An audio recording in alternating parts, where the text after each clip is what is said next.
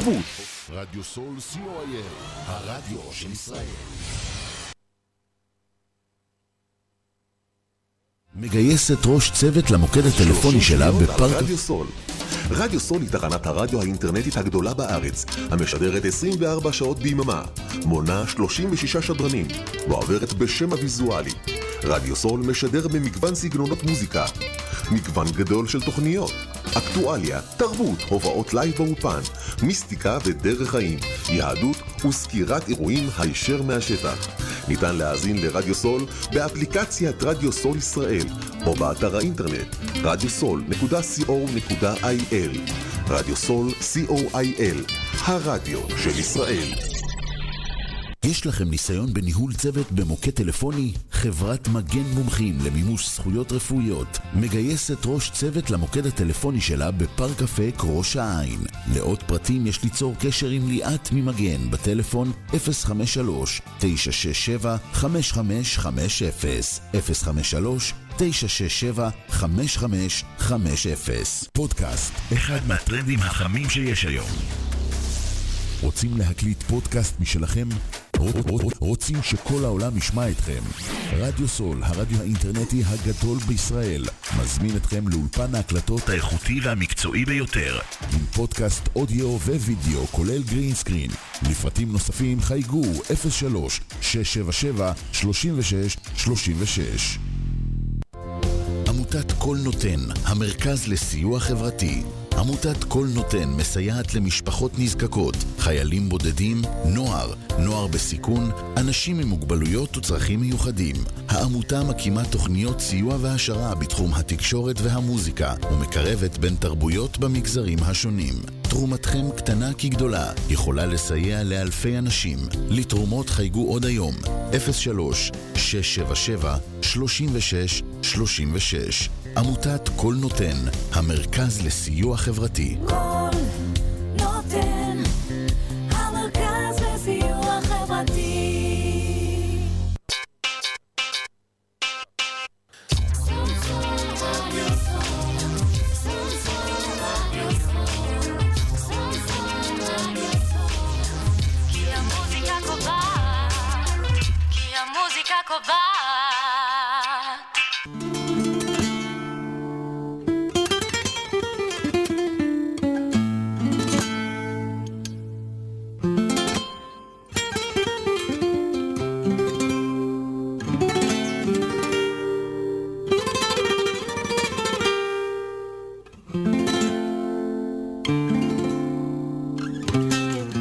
מאזינים לתוכנית הבלוק פרלמנט הנדל"ן בהגשת עופר לוין וקרן שר החיות.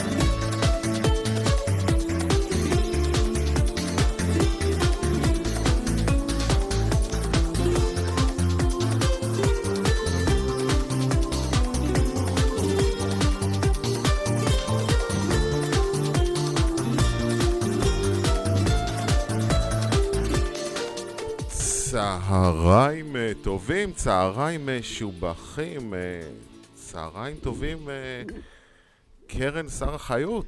צהריים טובים, עופר לוין. מה העניינים?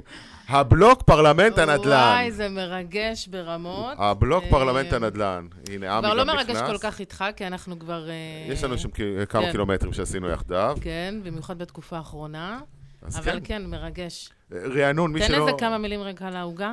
על העוג- אסור להכניס עוגות לאולפן, אחרת היינו מביאים את העוגה. אנחנו לא רוצים להסתבך עם שוקי, אז מי שרוצה להיכנס לפייסבוק שלנו עוד מעט, או לפייסבוק של האתר של רדיו סול, ויוכל לראות את העוגה. אבל קרן השקיעה בעוגה, וואו, איזה... אה, הקרדיט עוגה לליה, שהיא מדהימה, והיא הכינה את העוגה. נהדר, נהדר. אה, פרלמ... אה, הבלוק, ייקח לי זמן להתרגל כאן. בסדר, נסלח הבלוק. הבלוק פרלמנט הנדל"ן, אה, איחוד של אה, אתר, הבלוק מגזין נדל"ן חצוף, אה, ויש לנו גם את, אה, את פרלמנט הנדל"ן, תוכנית רדיו שאנחנו עושים אותה כבר אה, כמה שנים, תשע שנים אני עושה את התוכנית דרך אגב, וואי, שש שנים. אחרונות אנחנו כאן ברדיו סול. ואנחנו היום בתוכנית ראשונה, אולי קצת יהיה קצת בלאגן, התארגנות קטנה, כן. אבל לא נורא, הכל בסדר, אנחנו בשידור חי, אין קאטים, עמי, אין. מה ש... מה, ש...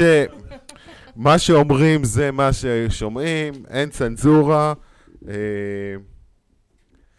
טוב, אה, אז יש לנו מספר, יש לנו שלושה אורחים היום, יש לנו את עמי כחלון, שלום, צהריים טובים. צהריים מצוינים. בואו תק- תקרב קצת את עצמך למיקרופון, או את המיקרופון אליך. אה, כן, בוא נשמע אותך שנייה. כן, שומעים? חד חד. כן, כן, דבר. קודם כל צהריים טובים. שמח וגאה להיות uh, פה. עמי כחלון, סגן ראש עיריית אה, קריית אונו, נכון? אה, ואחד מיזמי ההתחדשות העירונית הוותיקים, אמרו לי, ככה כן, סיפרו לי. ברוך השם. נהדר, ויש לנו את עורכת הדין טליה חדד. אה, צהריים טובים, טליה. שלום שלום, שמחה להצטרף לפרלמנט.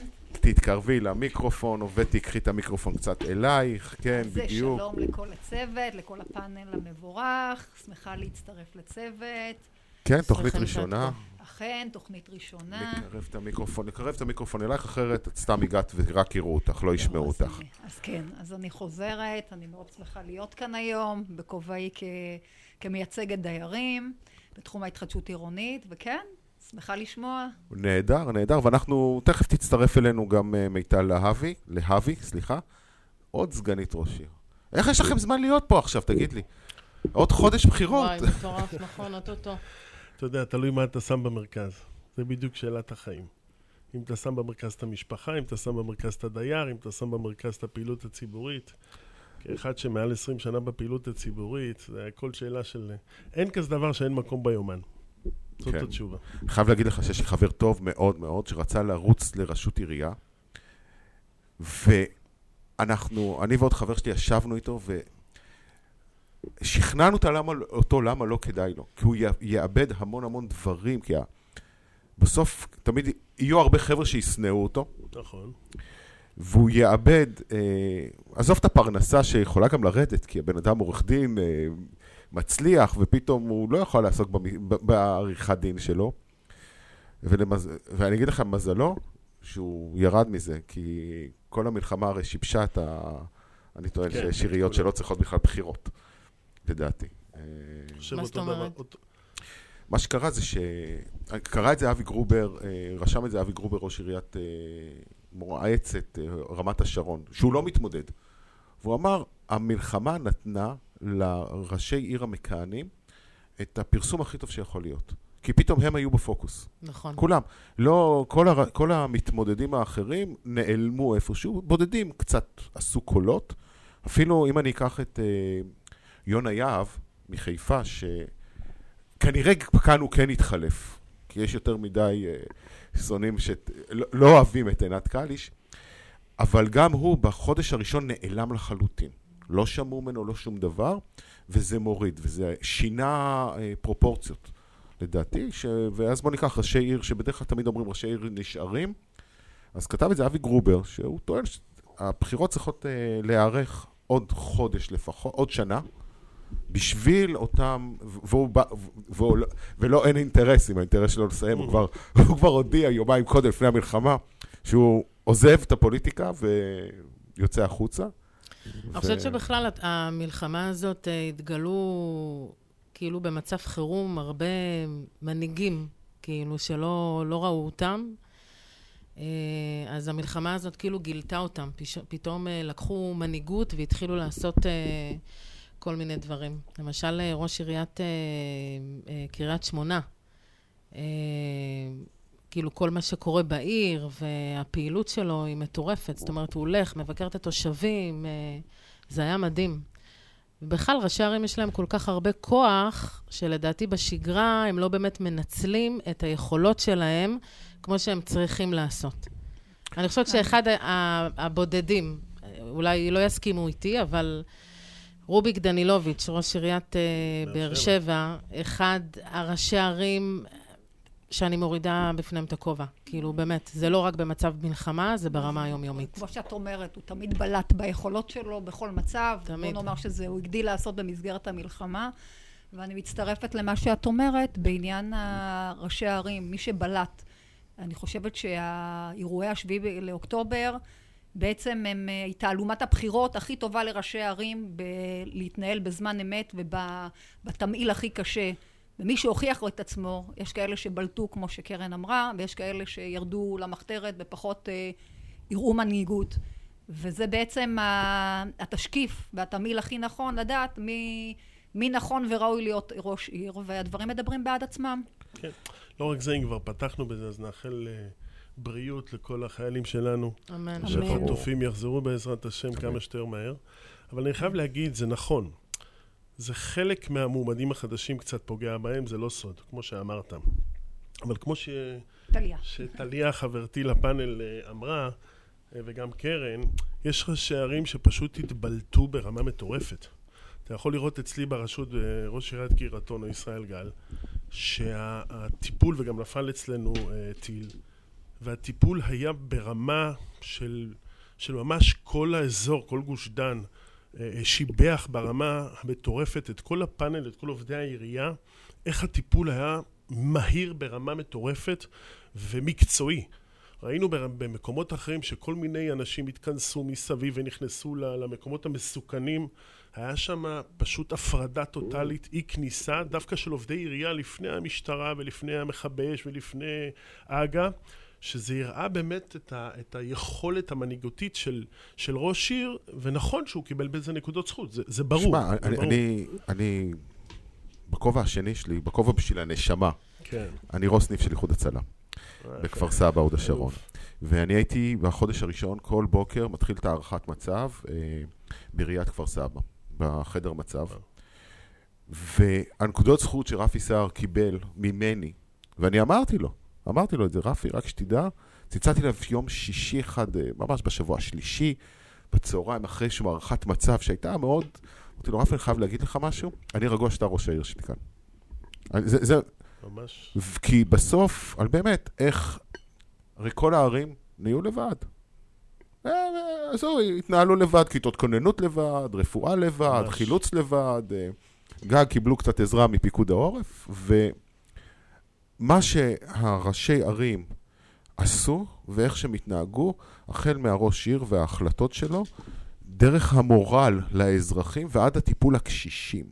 נכון. הבודדים שפתאום אה, אין להם מועדונית, ואין להם, אה, שלא נדבר על החינוך, שאין אה, גני ילדים ומעונים, מעונות, וכפר סבא יש לה בית חולים צמוד, ויש עובדים. והמנהיגות הכי גדולה שצמחה במלחמה הזו, זה הקרדיט הכי גדול לעם ישראל. כן. אין ספק. ואם אם, אני- אם זה מחבר אותנו לנדל"ן, ובאחד הפאנלים אני, שהשתתפתי, אה, אה, אמרתי את זה, אז שהשתתפנו בפאנל לפני חודש, חודש נכון. ומשהו, שאני חושב שגם פה ראשי הערים, אולי לצד ועדת ביקורת בלתי תלויה או חיצונית כלשהי, צריכים לקחת את המושכות לידיים שלהם. ממש. נגעת ב- בעיקר לדעתי, אמנם פתחנו בחיי היום של עם ישראל, אבל נגעת בעיקר, שלדעתי זה אחד הדברים שאנחנו צריכים באמת לדבר, זה לא זה לא ביוקרטיה. הלוא אפשר לראות את, אה, אצלנו בעיר, בקריית אונו, זה, זה לא סוד, זה ידוע שקריית אונו היא הפרויקט הראשון שהיה במדינת ישראל של פינוי-בינוי. נכון, הגדול הזה. אה, ברוב עוונותיי הייתי מיכל, חלק מזה. מיכל, אה, איך קוראים לה? עורכת דין. מיכל, אה, ליבר, אה, לא, ליבר. היזם היה מצלאוי שנבחר דרך החברה הכלכלית שלנו, ואני לקחתי בכלל, ברוב עוונותיי, אתה אומר, כתפיסת עולם של פינוי-בינוי, לא חלמתי שאני אפתח חברה. למען הדיוק בכולם, אני בהתנדבות 20 שנה, אף פעם לא הרווחתי כסף, גם היום כסגן ראש עיר אני בהתנדבות. יפה. התפיסת עולם הייתה חברתית בשביל לתת, כי גם כזוג צעיר שאני ואשתי, אה, אני יליד קריית אונו, לא היה כל כך קל לקנות בית במדינת ישראל, גם אז. אנחנו פשוט חושבים שהיום זה קצת יותר יקר, אבל גם אז היה קשה. והתפיסה החברתית של הפינוי-בינוי, ובקריית אונו, התחלנו תוכנית מתאר לפני שידעו בכלל מה זה תוכנית מתאר. לא ידעו מה זה פינוי, אף אחד לא לא האמין לזה, לא. האמינו, מה, מדברים, אתם מדברים איתנו דיבורים בעלמא, כולם דיברו על זה. הבדיחה הייתה שהיו הרבה יזמים. למה ראינו שלטים שעלה עליהם עובש? כי הרבה יזמים היו באים לאנשים מבוגרים, צעירים, זורקים להם איזשהו הסכם. העורך דין היה מייצג בכלל את היזם ולא את הדיירים. וכשעשיתי איזה מנהלת שנה ראשונה, והבאתי שרים, והבאתי את הוועדות המחוזיות, והבאתי הכל, הבנתי רק אז איפה הצרה הייתה בפינוי-בינוי, למה לא התקדם. והיום, ברוך השם, שיש סוף סוף עורכי דין שמייצגים דיירים כמו שצריך, ולא שמייצגים את היזם. ויש איזשהו סוף סוף בחלק מהרשויות, וזה מה שאמרנו, ראש עיר שרוצה פינוי-בינוי והוא אמיץ, הוא יותר חזק, כמו שקרן אמרה, ממדינת ישראל, משר השיכון, משר אבל איך הם הבינוי. יכולים, נגיד, לחסל את הנושא, שזה עקב אכילס של המדינה, הבירוקרטיה? אני- איך נגיע למצב שיהיה פרויקט פינוי-בינוי, פשוט. ולא יהיה היתר של 6-7 שנים? פשוט. רק שש, שבע חברים, שנים. הלוואי וזה יהיה פשוט. פשוט. שאתה- איך? יש לנו, את יודעת מה, מה, למה קל לי בפאנל? יש קבלות לקריית אונו. אז זה מה שרציתי להגיד, אני רציתי, לי, סליחה שאני מושכת את המשמעות. לא, אני- נהפוך הוא. אני. תושבת. אני תושבת אה, גבעתיים, אה, אני אומרת מזה למעלה מ-25 שנה, ואני רואה כשכנתי אה, את קריית אונו, שהיא אחת הערים עם הסנונית הראשונה. מה שעמי ציין, בלי להתחנף לעמי ולהגיד שבאמת היא למדה, היא עשתה התחדשות עירונית מהבסיס. היא בנתה את העיר בצורה מאוד מאוד, אה, אני אומרת, מורחבת, היא קידמה שם היתרים, אני אומרת, אה, היום אה, אה, קריית אונו מבחינת התחדשות עירונית נחשבת לפנינה של אה, ההתחדשות עירונית בכל האזור של הבקעה, של בקעת קריית אונו והאזורים הסמוכים. ועובדה שהיא עשתה את זה, וערים מקבילות, ואני לא אמנה את שמם, לא הצליחו להגיע. ואיפה שזה טמון, זה כמובן טמון בהתנהלות של הפנימית, של המדיניות, של העירייה, שעשתה את זה וקידמה את זה בצורה מאוד מאוד חכמה ונבונה. כמו שאומרים, הפרויקט הראשון, פרויקט הדגל, זה היה הפרויקט של, אה, של מצלאוי. של מצלאוי. של מצלאוי, שאני אומרת, קרם עור וגידים כל כך מהר, והתגבר על כל, על כל הבירוקרטיה הענפה.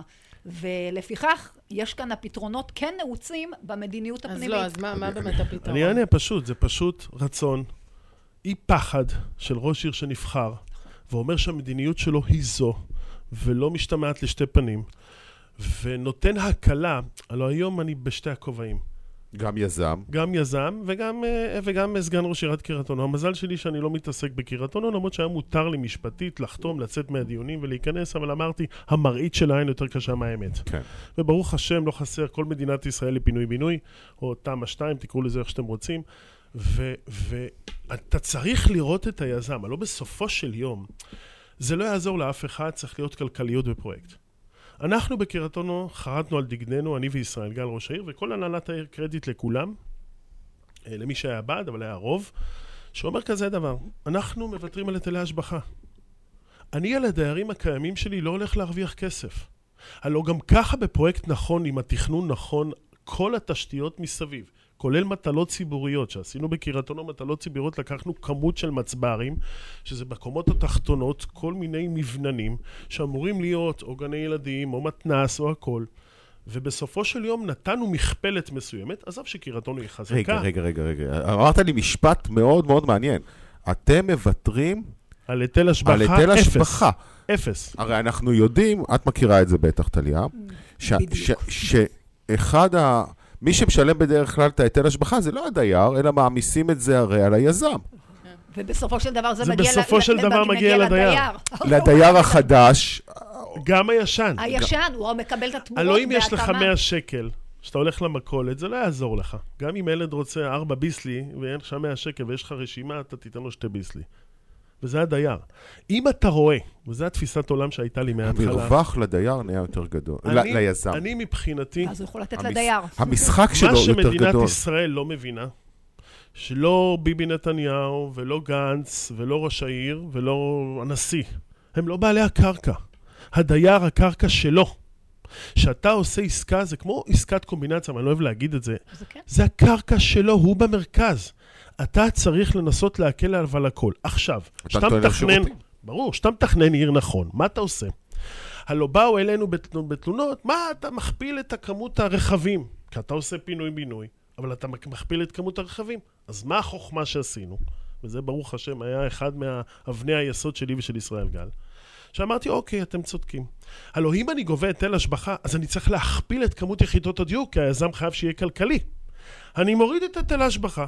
אני במקום 1 ל-4 בקירתונו, שזה המכפלת לפינוי-בינוי, 1 ל-4 או משהו כזה, נותן לו 1 ל-3, אני מוריד את כמות יחידות הדיור, ולכאורה אני מכפיל את כמות הפינוי-בינוי בעיר, ואז לכאורה יותר אנשים נהנים מפינוי-בינוי, ואז אני מסמן במקומות מסוימים, למשל באזור הוותיקה לא עושים פינוי-בינוי, כי זה בתים פרטיים, ובאזורים מסוימים, ואז מה אני עושה? אני מכפיל את אותו כמות יחידות הדיור שקבעתי מההתחלה.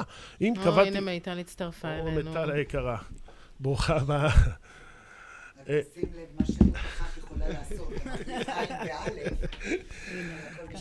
אה, דרך אגב, גם אני נסעתי לי עם בר עם עין, אז שתדעי. אבל זה מה אה, שהווייז נתן. צהריים טובים, אה, מיטל להבי, סגנית ראש עיריית תל אביב. יפו. יפו, סליחה, ברוכה הבאה. חשוב ביותר. כן, כן, לא, אבל מי- מיטל, אני מבין שאת אה, מתעסקת בכל מה שקשור לתחבורה. תחבורה. בהחלט, כן. גם קהילה גאה. גם קהילה גאה, אבל פה זה- תשתיות יותר קשור כן. לבנייה. אני חושב שהשם שלך, דרך אגב, בתוכנית שלנו עלה מספר פעמים על ידי אייל סנטו. נכון. מספר פעמים לפי מה שאני זוכר. לא רק, אני חייב כן. לציין שיש לי מספר רב של פרויקטים בתל אביב, ואני חייב להגיד למיטל, אולי זה הזמן באמת לתת לך את הפידבק הזה, כי בחיים לא נתתי לך את זה, אבל היא, היא, ידעה למען הדיירים שלה, למען התושבים שלה, להזיז, כי כולם מפחדים לעבוד בתל אביב בפינוי-בינוי. אני יכול להצהיר את זה פה. כן, כולם שאחת. הרשויות הטובות במדינת ישראל לעשות פינוי-בינוי זה תל אביב, והרבה גם בזכותך, מיטל. תודה רבה. טוב, זהו, קיבלת את שלך, את יכולה ללכת. כן, זהו, את יכולה ללכת. עכשיו, אתה יודע, אני, אני קולגה של שתי צדדים, גם בכובע השני כסגן ראש עירייה וגם כיזם, אבל מה שהאמת צריכה להגיד, ולראיה, אני היום בפועל, בשלושה ארבעה פרויקטים בתל אביב, בביצוע, עם כל הכבוד, עיריית תל אביב יש לה מתווה, וזה אני אוהב, זה כמו בארצות הברית. זה הזכויות שלך, זה החובות שלך, יש לך ודאות תכנונית, תודה רבה, אתה רוצה תיכנס, אתה לא רוצה אל תיכנס. אין יותר קל מזה בעולם. הבעיה ביזמים שיש אי ודאות תכנונית, אתה לא יודע לאן אתה הולך. עכשיו, אתה מתחיל איזושהי עסקה, אה, לוקח עורך דין דיירים שהם בוחרים, עושה איתם עסקה, 4-5 שנים, הדברים זזים, החיים זזים, אפילו המפרט הטכני כבר זז, ואז מה שקורה בסופו של יום, העסקה מתחילה להיכשל, כי אין לך מה לעשות, ואז אתה צריך לחזור לדיירים, להוריד מטרים, להעלות מטרים. בקיצור, פינג פונג אחד סיבוך שלם. שלא מבינים אותו, עד כמה הוא פשוט, אם היו עושים אותו ודאות תכנונית, כמו שיש בראשי, בערים מסוימות, וסוף סוף ראשי הערים באמת התחילו להבין את זה, אני לא יכול להגיד לך שלא. היום לדעתי 40-50 אחוז, כמו שקרן אמרה, יש את באר שבע, ויש עוד מספר רשויות, דרך אגב, גם בגבעתיים התחיל להשתנות. פעם היה, לא. מה סוף השתנה? סוף היום לקחו... פעם יזמים היו בורחים היו בורחים. והיום- היום והיום סוף סוף יש הגיע. כיוון של כן, ודאות כן, של כן. כן ביצוע של פינוי-בינוי בגבעתיים. אני לא אגיד לך שהכל מושלם, אבל אבל סוף יש סוף יש איזה מגמה, מגמה נכונה. אני, של אני, כיוון אשת- אני אשתף חיובי. אותך בשיחה שהייתה לי אתמול עם לקוחות, הרי הכובע האמיתי שלי זה יועץ משכנתאות. אה, שיחה עם לקוחות בזום מאשקלון. עכשיו, הם רוצים לשפר דיור. מסתבר שהם גרים בבית, הם בני אמצע שנות החמישים, אין להם ממ"ד. מטורף. אני אומר להם, סליחה, למעל 60 60% אחוז מהבניינים מהבניינים אין להם ממ"ד. במדינת ישראל אין ממ"ד. אבל אני אומר, אשקלון, הערים זה הכי לא אתמול. ממוגנות הם אלעד או מודיעין, ערים שנבנו לאחרונה. ובוא אני אומר לך את עמדתי לגבי אשקלון ובית שאן. תמיד באים ואומרים שהתחדשות עירונית שווה או מתקיימת רק במקומות שערכי הנדל"ן מאוד גבוהים. קריית אונו, תל אביב, רעננה, גבעתיים. והיא לא קורית מספיק בבית שאן וכשאנחנו מדברים על התחדשות עירונית, אנחנו מדברים גם על המיגון וגם על חיזוק כנגד רעידת אדמה. נכון. ואני, ו- וכששוללים את כל הנושא של ההתחדשות, או תמ"א 38, כי זה עובד רק ב- במרכז הארץ, אז אני אומרת, למי כואב שזה יעבוד במרכז הארץ? זה טוב שאם נפתור 50 אחוז מהצורך במיגון ובחיזוק בערים שבאמת ערכי הנדל"ן גבוהים בהם, אז למדינה תישאר חצי עבודה, לא עבודה שלמה. זה שהעין צרה במקומות שאפשר וניתן לעשות בהם לטובת התושבים על ידי כוחות השוק, בעיניי זה לא מתקבל על הדעת, כי אז הם משאירים את הכל באימפוטנציה, גם הממשלה באימפוטנציה, גם הרשות המקומית וגם כוחות השוק. ויש צורך אמיתי היום, גם במיגון וגם בחיזוק נגד רעידת אדמה, וצריכים להושיט לדבר הזה יד בצורה עם, ממשית, עם תמריצים, עם זירוזים, עם צמצום הבירוקרטיה, כדי שהדברים יקרו. כי אני אומר, אני. אתמול הייתי בשוק מהזוג הזה. הם- הם חיים, הם לא יודעים מתי יהיה. רשום, דרך אגב, יש איזושהי מערה בנסח טאבו. והסיבה שהם פונים, כי הם אומרים, "אני- כנראה זה ייקח שהוא עוד חמש-שש שנים. טליה, מה... אנש, אנשים באמת שכחו למ- למה נועדה, למה נולדה התמ"א, התמ"א 38 ו- ומקורביה.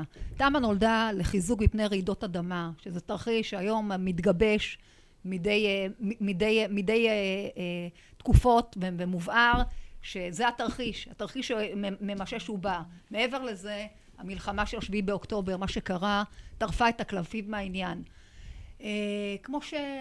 כמו שהגברת מיטל. מיטל הנכבדה אמרה והסבירה.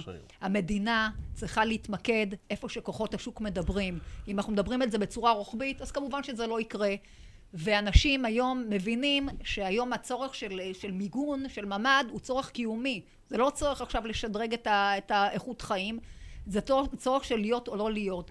ואיפה שזה נופל, עדיין בסחבת של הרשויות. כמו שעמי ציין מקודם, שעיריית קריית אונו, שהיא כמו אחת העיר, עם הסנונית הראשונה של פינוי-בינוי בפרויקטים הגדולים, היא היום לקחה, אני אומרת, המדיניות עברה לפתחה, והיום היא בחרה להנהיג מדיניות של הטלת אה, היטלי השבחה, אה, להעמיד אותם על אפס.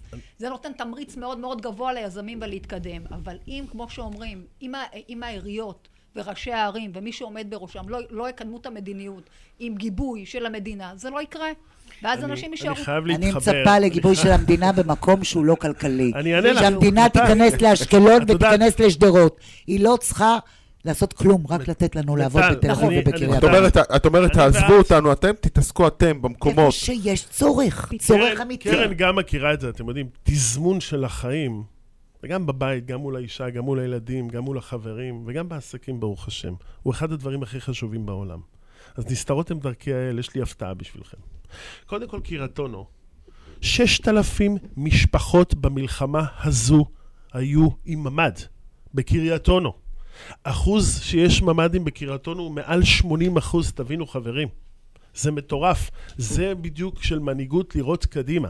אז אנחנו היינו גאים כאנשים זקנים, או משפחות מרובות, לא, לא, שלא היה ממ"ד, היו צריכים לרוץ למטה, או למקלטים הישנים. היו להם ממ"דים, תבינו, זה אחד. שתיים, אני היום, לפני פחות משלושה ימים, קיבלתי היתרים ל-1,200 יחידות דיור בבית שמש, חברים. בבית שמש. אני גאה כל כך, זה פרויקט שרבתי עם מדינת ישראל. וכמה זמן לקח לך עד שקיבלת את ההיתר? הרבה זמן. כי אני אגיד לך מה קרה פה. היה 65, מטל תבין את זה, היה 65 אחוז בעלי דירות עמידר. שאני נלחמתי עם עמידר כי הם רצו ליזום. אמרתי להם, אתם לא יודעים ליזום פרויקט. רופא מנתח לב, הוא לא, הוא לא אורתופד. תבינו, תעזבו, תנו לאנשים שמבינים לעשות את זה. איך באמת ההליך הבירוקרטי לבניינים ישנים, שיש לך הרבה דירות שהן עמידר, או צריכה חיים? להחתים את עמידר כבעל נכס לא, אבל רגיל. זה- זה עוד אבל יחידה בואי אני נפרדת אגיד של לך מה בירוקרטיה? קורה. צריכה 50 ברגע שאת מגדילה את הדירה בגלל שאת נותנת תמורה לדירה, אז אותו דייר שגר שם לא יכול לחזור לשם, כי בדרך כלל עמידר מקצה דירת נכון. חדר לקשישה, שני חדרים נכון, לאימא חד-הורית. ואז פתרון. הפכת את הדירה לשלושה חדרים, אז זה לא אה, בקריטריון. כבר לא. את הזכות של האימא. פיצול, פיצול. הפתרון הוא יש פתרון. שהם יקבלו יותר יחידות דירה ולא תמורה בדירות הקיימות. אז אני אגיד לך מה הפתרון שעשיתי, ואני חייב להגיד שאפו לעמידר. אוקיי, סוף סוף יאללה, מצאתי, יודע, נדיר. זה לא באמת.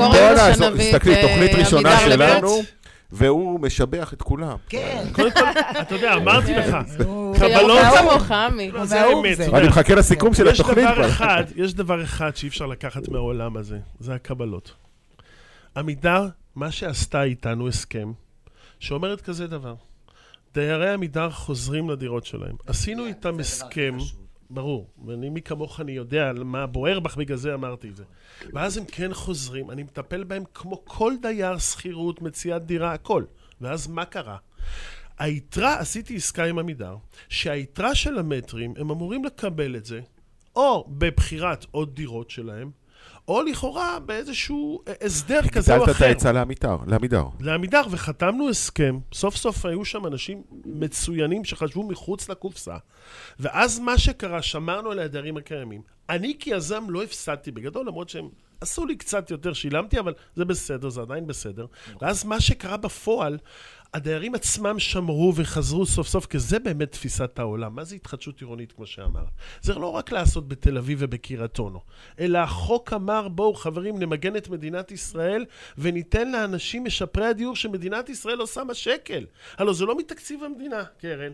זה לא משום מקום לוקחים כסף, אלא הדייר לא משלם שקל, היזם מרוויח, העירייה לא משלמת בסוף, אז חברים. הפתרון הזה הוא נורא יצירתי, כאילו עמידר לא יכולה, נכון. נגיד, להוציא את הפתרון הזה לכלל היזמים. אז אני לכל- עונה. לא, לא, זה קורה בכל המקומות. זה עכשיו. מתחיל, אנחנו הסנונית אנחנו הראשונה. זיהינו את הבעיה גם בתל אביב אה, של אה, הדרת אה, דיירים. קיימים בגלל התמורה שמקבלים על כל יחידת דיור. נכון. ובאמת, כמו שאומר עמי, הפתרון. הוא לאסוף את הזכויות של עמידר בבנק נפרד ולתת להם אותם בצורה אחרת, כזו או אחרת. אנחנו, אנחנו, אני חייב להגיד משהו. שהדיירים הקיימים, אני אומר בדיור את זה, מוגן, ויש לי יחזרו לגור חברים במקום. מצוינים ויזמים מצוינים בפינוי-בינוי.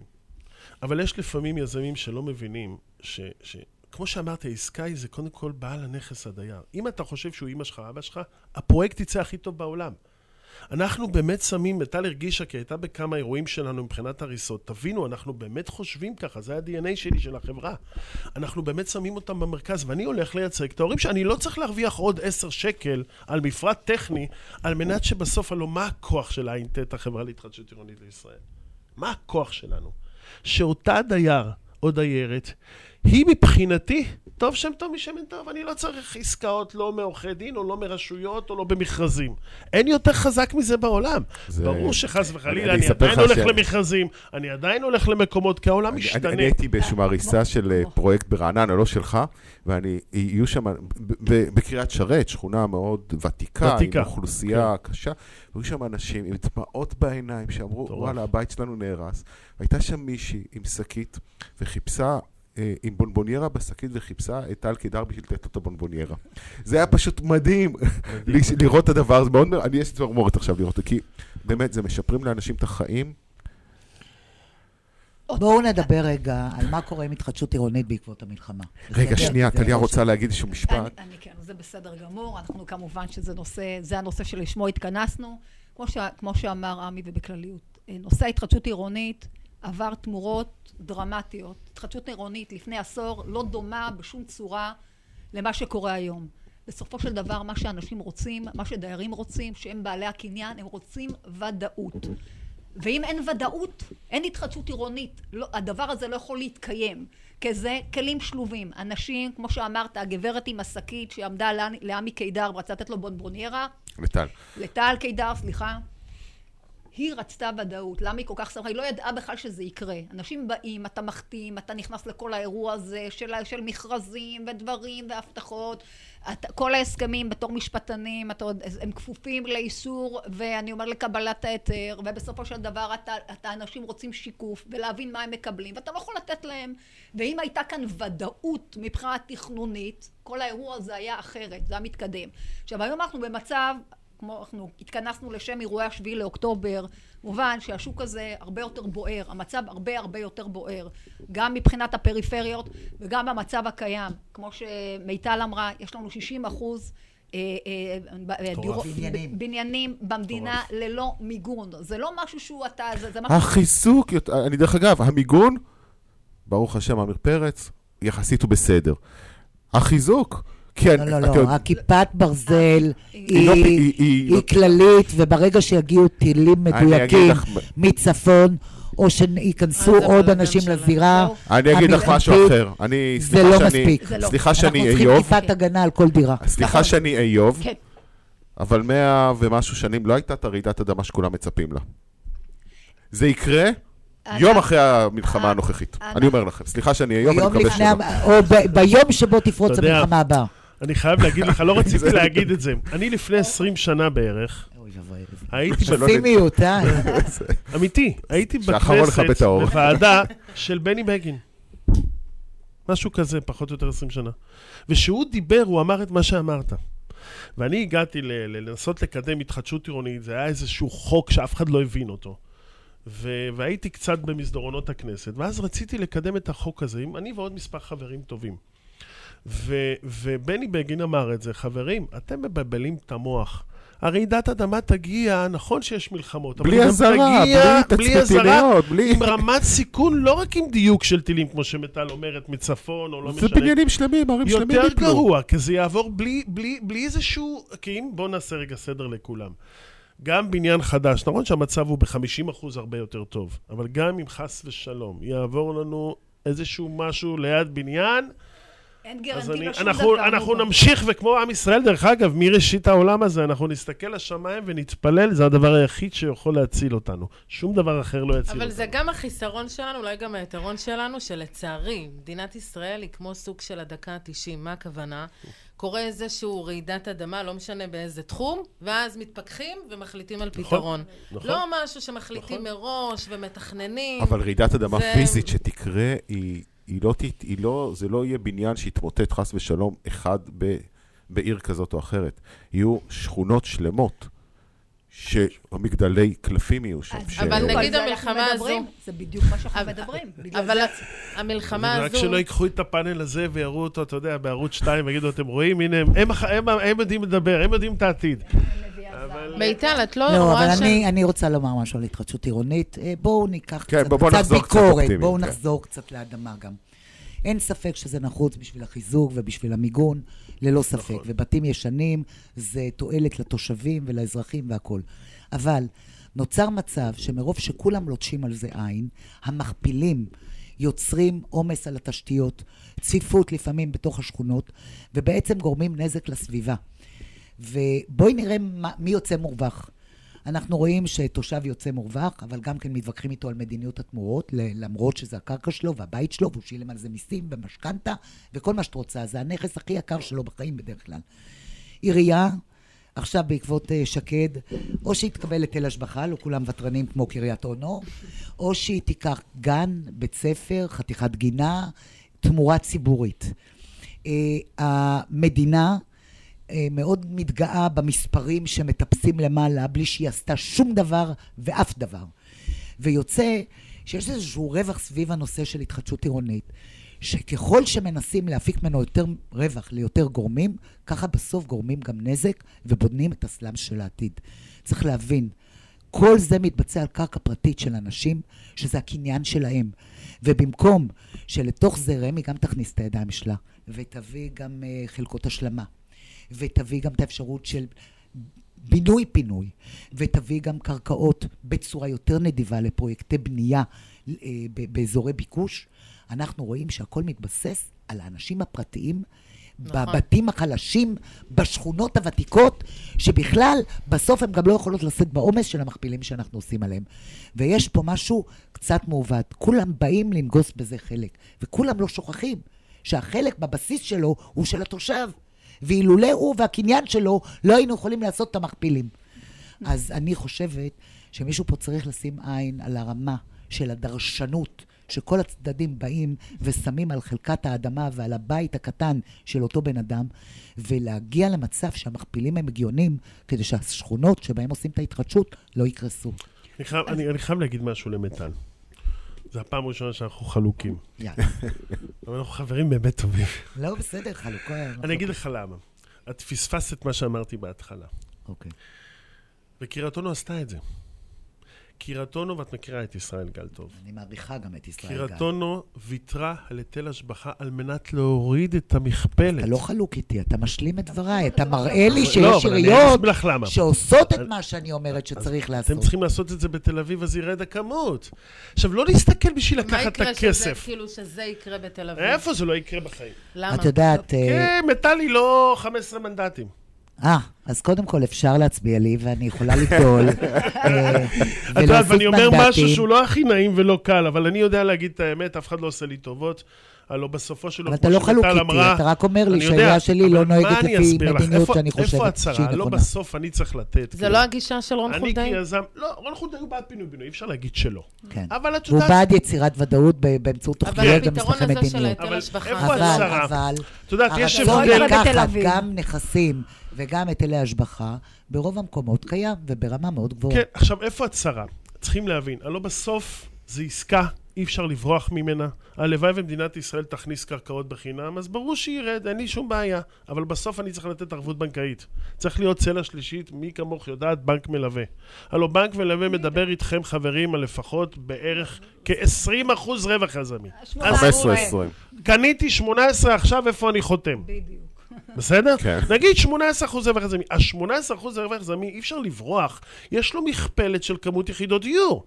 אין לאן לברוח. אז אני מבין שבתל אביב, ברמת אביב, לא צריך יותר מ-1 ל-2.5.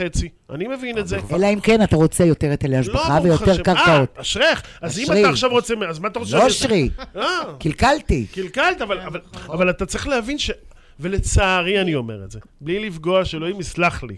יש הרבה נבחרי ציבור שלא מבינים את זה, שהם רוצים לאכול את היזם. עכשיו, בואו באמת תביאו שמאים אמיתיים.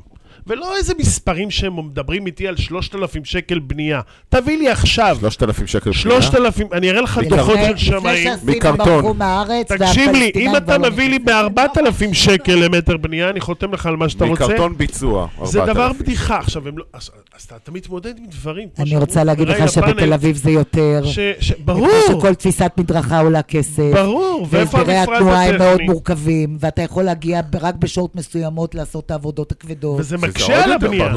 זה לא עכשיו. בבית אני שמש שמעתי, שאני דרך אגב, יזם אני שפעם אמר לי, אני לא נכנס. לתל למרות אביב. שיש לי שם הר לבנות על הר, זה קצת מייקר כמו- את העלויות. כמו שעמי אמר, בסופו של דבר אנחנו צריכים להוציא את הפרויקט אל הפועל. ו- ומאחר ואנחנו צריכים לה- להוכיח לפי תקן 21 רווח יזמי, שם אתה נופל. כל הגורמים שמיטל הזכירה ומנתה, שכולם רוצים להרוויח ולא מבינים שבסופו של יום זה הקניין של הבן אדם הפשוט, הפרטי בסלאמס, לא מבינים, לא מבינים שזה, שזה האירוע, הם לא יכולים להתקדם. כי בסופו של דבר, אם כל הגורמים האלה לא, לא יחברו יחד ויבינו שבסופו של דבר צריך להוציא פרויקט, גם מבחינת הרשויות, כדי לבוא ולהגן על התושבים מפני כל האירוע של רעידות אדמה, של טילים, של כל, כל, מה ש, כל, כל הדבר הזה שלשמו ייכנסו. והדייר, שהיום אני חושבת שלשאלת המלחמה, מה עשתה המלחמה לדיירים? אני יכולה להגיד לכם פרויקטים שאני מייצגת, מדיירים סרבנים, כמו יהודים טובים. חותמים הם- יותר טוב עכשיו. הם. היו מאוד מאוד רעבים, ישבו על הגדר והציבו תנאים כן. דרקוניים, הם רצו לקבל על, אה, אני אומרת, תמורות עודפות. היום הם, אני יכולה להגיד לך שבתור מייצגת הם רודפים אחריי, הם ראו בדיוק מה שקורה. אז נכון. האירוע היום של, המלחמה, דווקא זה זמן, אני אומרת, זה קרקע פורייה, לבוא, לשים את הדברים, לדייק אותם. הזדמנות. יודעים- וזו הזדמנות מאוד מאוד שהמדינה לא יכולה לעשות את זה. כמו שהמנדט צריך לעבור עוד פעם לרשויות במלואם, שצריכה לגבש מדיניות סגורה, מגובשת, הגיונית, כדי להוציא את זה לפועל. בסוף, אני חושבת ש... הנתון, רק הנתון של ה-60 אחוז אה, בניינים ללא מיגון, ללא ממ"דים, זה משהו אקוטי. זה יכול להיות זה חורבן, מטריף. חורבן מטורף, שלא נוכל ההבדל בין. חיים ובין מוות ממש. בהרבה מאוד זה מקומות. דין הנפשות. ממש, ממש. ו- לא, וגם אין לאן לברוח, אתה מבין? הצפון, הדרום, כולם כן, הגיעו למרכז. והמרכז לא ממוגן, מה תעשה? בדיוק. הולכים- לסנטר למטה, יש שם כן. מקלט אטומי. כן, הולכים למטרו. כן. קרן אמרה משהו, ואתה יודע, אנחנו... והיא אמרה משהו שאולי לא קלטנו ולא שמענו, אבל זה זה הדהד לי בראש. כי אתה בלי אוזנייה. היא אמרה, כן, כי זה אני לא שומע כלום שאני שם את זה, אבל סבבה. לא, אתה יכול, זה אה, בסדר. אה, אה, אנחנו מדינה של הדקה ה-90. נכון, נכון. קרן? אמרת משהו כזה. עכשיו, אתם מבינים, עזבו את השביעי לאוקטובר, שאלוהים ישמור עלינו, וזה באמת אירוע שזעזע פה את העם. וסוף סוף באמת צריך למגן את מדינת ישראל. אתם זוכרים את מחירי הדיור שהיו לפני השביעי לאוקטובר? איזה זוג צעיר יכל לקנות דירה פה במדינת ישראל? ואיזה זוג צעיר ולמה עכשיו? עכשיו? מה עכשיו, השונה? לא, איפה הבדיחה? כי זה הדקה ה-90 מתחבר למה שאמרת. אוקיי. הלוא אם אתם תבינו שצו השעה הוא פינוי-בינוי במדינת ישראל, תציפו את השוק, הנה כיזם אני מתחנן אליכם, תציפו את השוק בהתחדשות עירונית. אל תבנו לי שכונות חדשות. אני בקריית אונו הצבעתי על שכונה חדשה נגד. כמעט צלבו אותי. אתם יודעים מה אמרתי? אמרתי, אנחנו מתבלבלים. יש לנו ילד בכור. כשהילד בכור נולד, אנחנו מטפלים בו, הוא הכי חשוב לנו. נולד הילד השני, אנחנו שמים קצת את הילד הבכור בצד, ומתחילים לטפל בילד השני והשלישי. הדיירים הוותיקים עם הילד הבכור, חברים, לא להתבלבל. מגיע להם ראשון בראשונה. לא שלא מגיע לילד השני והשלישי מצידי, לא לבנות שכונות חדשות, לעשות פארקים מטל, עם אגם, כמו שעוזי כהן, זיכרונו לברכה, רצה, ולא לבנות שכונות חדשות, תשמע. אלא להעמיס שכונות ישנות, לעשות אותן חדשות, כמות יחידות הדיור הם יהיו אותו דבר. לא תסתכל את אני מרכזי ממש הערים. לא הבנת מה אני בעמדתך? עמי, אני- ממש לא. אם הקרקע שציינת מיועדת לפארק, בוודאי שיעשו בפארק. אבל אם היא מיועדת לבנייה, במקביל להתחדשות העירונית, צריך גם לייצר דיור, יחידות דיור חדשות. אי אפשר שכל אה, הביקושים לדיור, שאנחנו רואים שאין להם מענה, שהמחירים קופצים לשמיים, יינתנו באמצעות פרויקטי לא פינוי-בינוי. לא, לא רק לעשות- זה. צריכים לא לעשות... הבנת מה אמרתי. צריך צריכים לעשות שילוב. שילוב של שני אני הדברים אסביר האלה. לך מה אמרתי. אמרת שהתנגדת לבנייה אתם חדשה. מדברים, לא שאתה שמעתי. רוצה לפתח. ברור שהתנגדתי, אני אסביר אוקיי, לך. ואתה רוצה לדאוג רק לבן הבכור. אני לא. אומרת לך, תוליד כמה צעירים. אל תדאגי, הכי כיף מיכל. בן צעיר. תנשמי. שלך, תנשמי. אבל הירושה כן מתחלקת ירבו בהרבה. בנים בישראל ובנות, תנשמי ואני אסביר לך מה, אז לא קלטת. הלו, את דיברת שכמות יחידות הדיור יש לה איזה לימיט כלשהו בעיר, נכון? יש לה לימיט בהתחדשות עירונית, לא בעיר. אין, אז רגע, בוא נ... תלוי בשוק רגע, בוא. אבל אולי בוא נאזין אחד לשני. למרות שתינו פוליטיקאים, אבל בוא נאזין אחד לשני. בעיר עצמה שאתה מתכנן אותה קדימה, ועובדה קריית אונו הוכיחה את זה לפני תל אביב.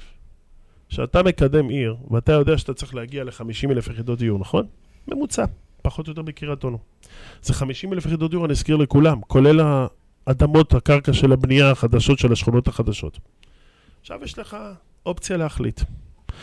ברור שיש קרקעות שאתה צריך לבנות, אבל אם אני מגיע ל-50 אלף יחידות דיור, באותו מספר בהתחדשות עירונית, ואני עושה ריאות ירוקות יותר, זה לא, יותר, זה לא אותו דבר ולא יותר טוב, זה לא אומר שלא דאגתי לילד השני והשלישי, כי הילד השני והשלישי קונה בפינוי-בינוי דירות חדשות. זה נותן להם את ה- בהכרח כמות יותר יחידות זול. הדיור יישארו. הפינוי-בינוי הוא בשכונות קיימות, על תשתיות קיימות, באזורים? שהם גם פקוקים כשאתה הורס מבחינת שכונה, החוק. מה פתאום, אתה בונה אותה חדש. חברים, אה. זה הכי ירוק בעולם. הכי ירוק בעולם. פינוי-בינוי הוא אבי הפ- הוא אבי הירוק. צ- צריך למה את לעשות חושבת שילוב שזה של לא כל הכי ה... ירוק בעולם? זה תשאלי אותה, לא אותי. נו, אז הנה, לא יודע. מיטל, זה- למה זה לא הכי ירוק? אבל עדיין הילד השני... היום בהריסה ובנייה של פינוי-בינוי, התקן של אה, בנייה ירוקה. בוא, בוא. אני חושבת שיש לך פרויקט ביד אליהו. כשאני מסתכלת על יד אליהו, אני רואה שכונה פסטורלית, שאם הייתי עושה עליה תמ"א 38, הבניינים היו נשארים אה, ליד העצים וליד הצמחייה וליד הצבע הטבע העירוני. אתה בא ואתה הורס. אני מעריכה מאוד לפעמים את הזהות האדריכלית והארכיטקטונית של מקום שנבנה בשתי בערב ושנבנה בצורה מסוימת. שומע. לא סתם בתל אביב יש את הנושא של עירוב שימושים. אנחנו באים עכשיו, הורסים את הצמחייה הוותיקה, בדרך כלל את העצים הוותיקים, עושים אה, תשתיות של, עושים תשתיות של גינות מבונות, מה שאני קוראת להם, שאתה הולך לחפש את העץ בתוך הציץ. ואני אומרת לך שהרבה פעמים הצפיפות כופה עלינו איכות פחות טובה ממה של לתכנן ולבנות. אני אענה על אבל הג- יכול להיות, שנייה, לא כל עיר היא אותו דבר. נכון. ולתל אביב יש גם עתודות קרקע, כמו אה, אה, אה, אה, שדה דוב, זה. ושלוש שבע מאות, ונווה שרת מזרח, זה ומתחם אה, אה, ב- בזק, ומתחם הגדנ"ע. ולכם יש שטחים, ואני אומרת, לא כל המעשה צריכה לבוא מהתחדשות עירונית, וחלק, וההתחדשות העירונית צריכה להיעשות מהר, חשוב. נכון. צריך לדאוג לילד הבכור, צריך לדאוג למיגון ולחיזוק, אבל בפרופורציות, לא לדחוף עודף בינוי לא שפוי לתוך יחידת קרקע, רק כדי להנפיק רווחים לכל אבל הצדדים. משהו אחד, שכחת. מחילה. מחילה בטח. פרויקט לגרדיה, המדובר. או, אז בזמנו היה עודד גבולי, מהנדס העיר. שהיה אצלכם לפני זה בקריית אונו. אתם זוכרים שסיפרתי, אתם זוכרים שסיפרתי שהקמתי צוות מקצועי למשך שנה, איך עושים פינוי-בינוי נכון במדינת ישראל. מדיניות עיריית תל אביב, סוף סוף אני אומר את זה למען יראו וייראו וישמעו, את האמת שהייתה שם. עיריית תל אביב, המדיניות שלה היה עיבוי על הגרדיה. קרי, שבע קומות. בא עמי כחלון לעודד גבולי, ואמר לו, תקשיב טוב.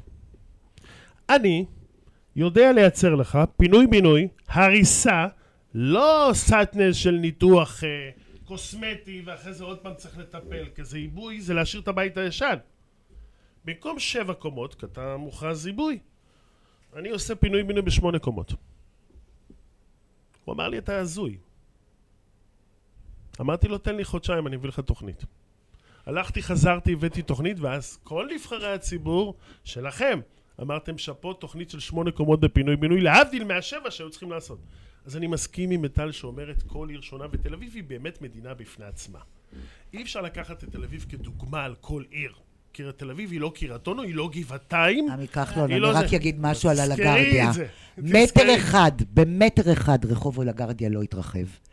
אין לי יכולת לעשות עליו שביל אופניים, אין לי יכולת לעשות עליו נת"צ. שנייה, אם אני עושה נת"צ, אני מחסל את הרכב הפרטי, למרות לא, שיש נת"צ, את זה. נכון. נכון, נכון. נת"צ בעייתי. בעייתי, ושביל אופניים גם בעייתי, והמדרכות ברוחב שלא ראויות לעוצמת בנייה ש, שמגיעות למה? עכשיו.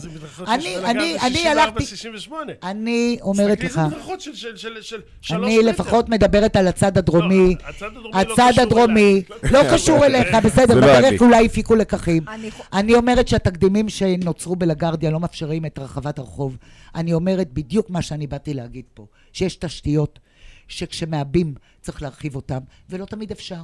ואם לא לוקחים את זה בחשבון בפרויקט פ- אה, הריסה ובנייה, הרי בשביל מה אתה הורס? בשביל לייצר מרחב ציבורי יותר מסכים. טוב. אז אם הרסת ובנית יותר, בלי לייצר מרחב ציבורי יותר טוב, ובדרך חיסלת את הצמחייה, ולא את הצמחייה, את האופי הצביון. של אזור שזכה לפרסים. ולאהבה, מיטל, אני אז אני חייבת חושבת להגיד- שזה לא טוב. שאת מאוד מפתיעה אותי, לא ידעתי את זה. אה, מאוד חשוב לך לשמר את ה... מה שנקרא... את הסביבה. הסביבה. כן. וה... זה האופי שלנו. לא, זה לא האופי של כולם. לא, אתה יודע, זה- שהם לא, לא. באים, לא מעניין אותם, אנחנו- העיקר לבנות וזהו. זה השורשיות שלנו, זה לעבור, נכון, אבל להסתובב לא במקומות כאלה כל ישנים אחד, ולהגיד כן. איזה יופי. והשילוב ביניכם הוא מעניין, כי הוא, עמי, מגיע עם הרבה פתרונות יצירתיים. כאילו על שאפו, בולדוזר. ממה שראיתי פה.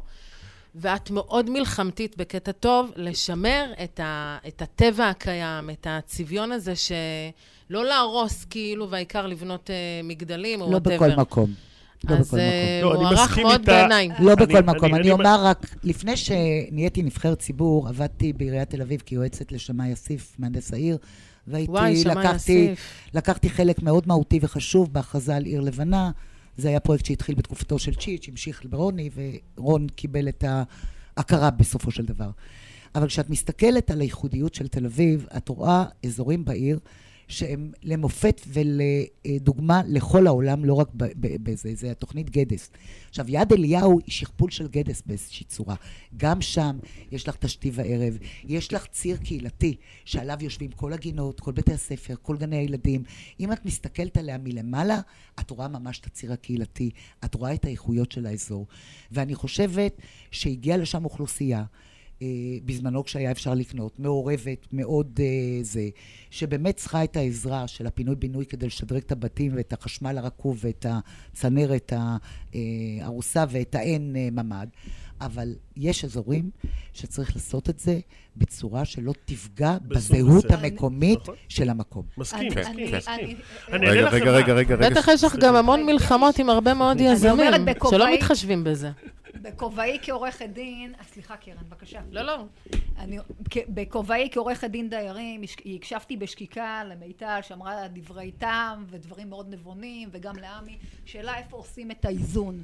איפה עושים את האיזון הנכון? מילת המפתח. זו, זו, זו בד... אני, אני אומרת, דברים הם בגדר, לא, חלילה שלא אני אגדיר בגדר סיסמאות, יש לא, פתרונות, יש פתרונות פרקטיים, יש מגמות, אבל יש מצב שאי אפשר להתעלם ממנו. מה עושים עם נתון של 60 אלף 60, 60 אחוז אה, בניינים ללא מיגון, עם סכנה מרחפת. אם היו מצב- רוצים לרוץ מהר, את רוצה לשמוע? לא תאהבי. אז אני, אני כן רוצה לשמוע. אני אגיד לך. משהו, כן? יש לדעת. פתרון שנקרא תמ"א 40א11, שמאפשר למדוד, לבנות ממ"ד באישור של פיקוד העורף, בתהליכי הקלה, בלי לעבור אפילו בוועדה המקומית, אם יש לך ב- קומה אחת או שני קומות. שתי קומות. היה בזמנו, ועכשיו זכה להארכה קצרה, תמ"א 38, שיכלה לעשות את ההתחדשות אה, ברמת הבניין הבודד, ויגיד לך עמי כיזם, ואת תגידי לי גם כעורכת דין, אני בטוחה, שקל יותר להחתים דיירים בבניין אחד מלהחתים מתחם שלם.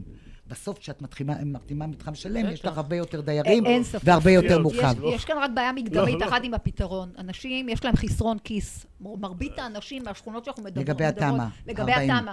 יש להם חסרון כיס, אין להם אפשרות, זה אנשים שחיים מהיד, לפה. אז אני חושב שאם אותם. דיירים יעשו איזשהו סוג של אה, קרן של העיר, שתעזור במימון של הדבר הזה, ובהמשך תעשה התחדשות לכל המתחם הזה, על חשבון אז עופר, אה, עוד פעם, אתה, חוב עוד כלשהו. פעם אנחנו יוצרים, יוצרים כאן מגמה, יוצרים כאן איזה צורך של לקיים אותו שהוא לא קיים. אנחנו מדברים כאן, ביתר נתנה פתרון שהוא מאוד יפה ונהדר, אבל הוא לא ישים, כי אין כסף, צריך גם לכל האירוע הזה כסף, בגלל זה קמה התחדשות אז עירונית. אני חוזרת ולכן ואומרת, אנחנו חוזרים לאותו מצב לאנשים שגרים בסלאמס, בשכונות רקובות. לא מאמינה שכבר חמישה לשתיים. ואני אבל בשכונות מה, רקובות? כמו, כן. אני אומרת ביד אליהו אגב, אני מכירה את האזור בצורה. מאוד, אני מאוד אוהבת את מה שעשו שם. לא, אני, חושב, אני, אני, אני אגיד לכם, אני חושב שמה ולכן- שצריכים... ולכן, אין לנו מנוס, לצערי, כעורכת דין דיירים, זה לא שאני באה ורוצה שיש לי אינטרס אישי, אין מה לעשות כדי לקדם התחדשות עירונית.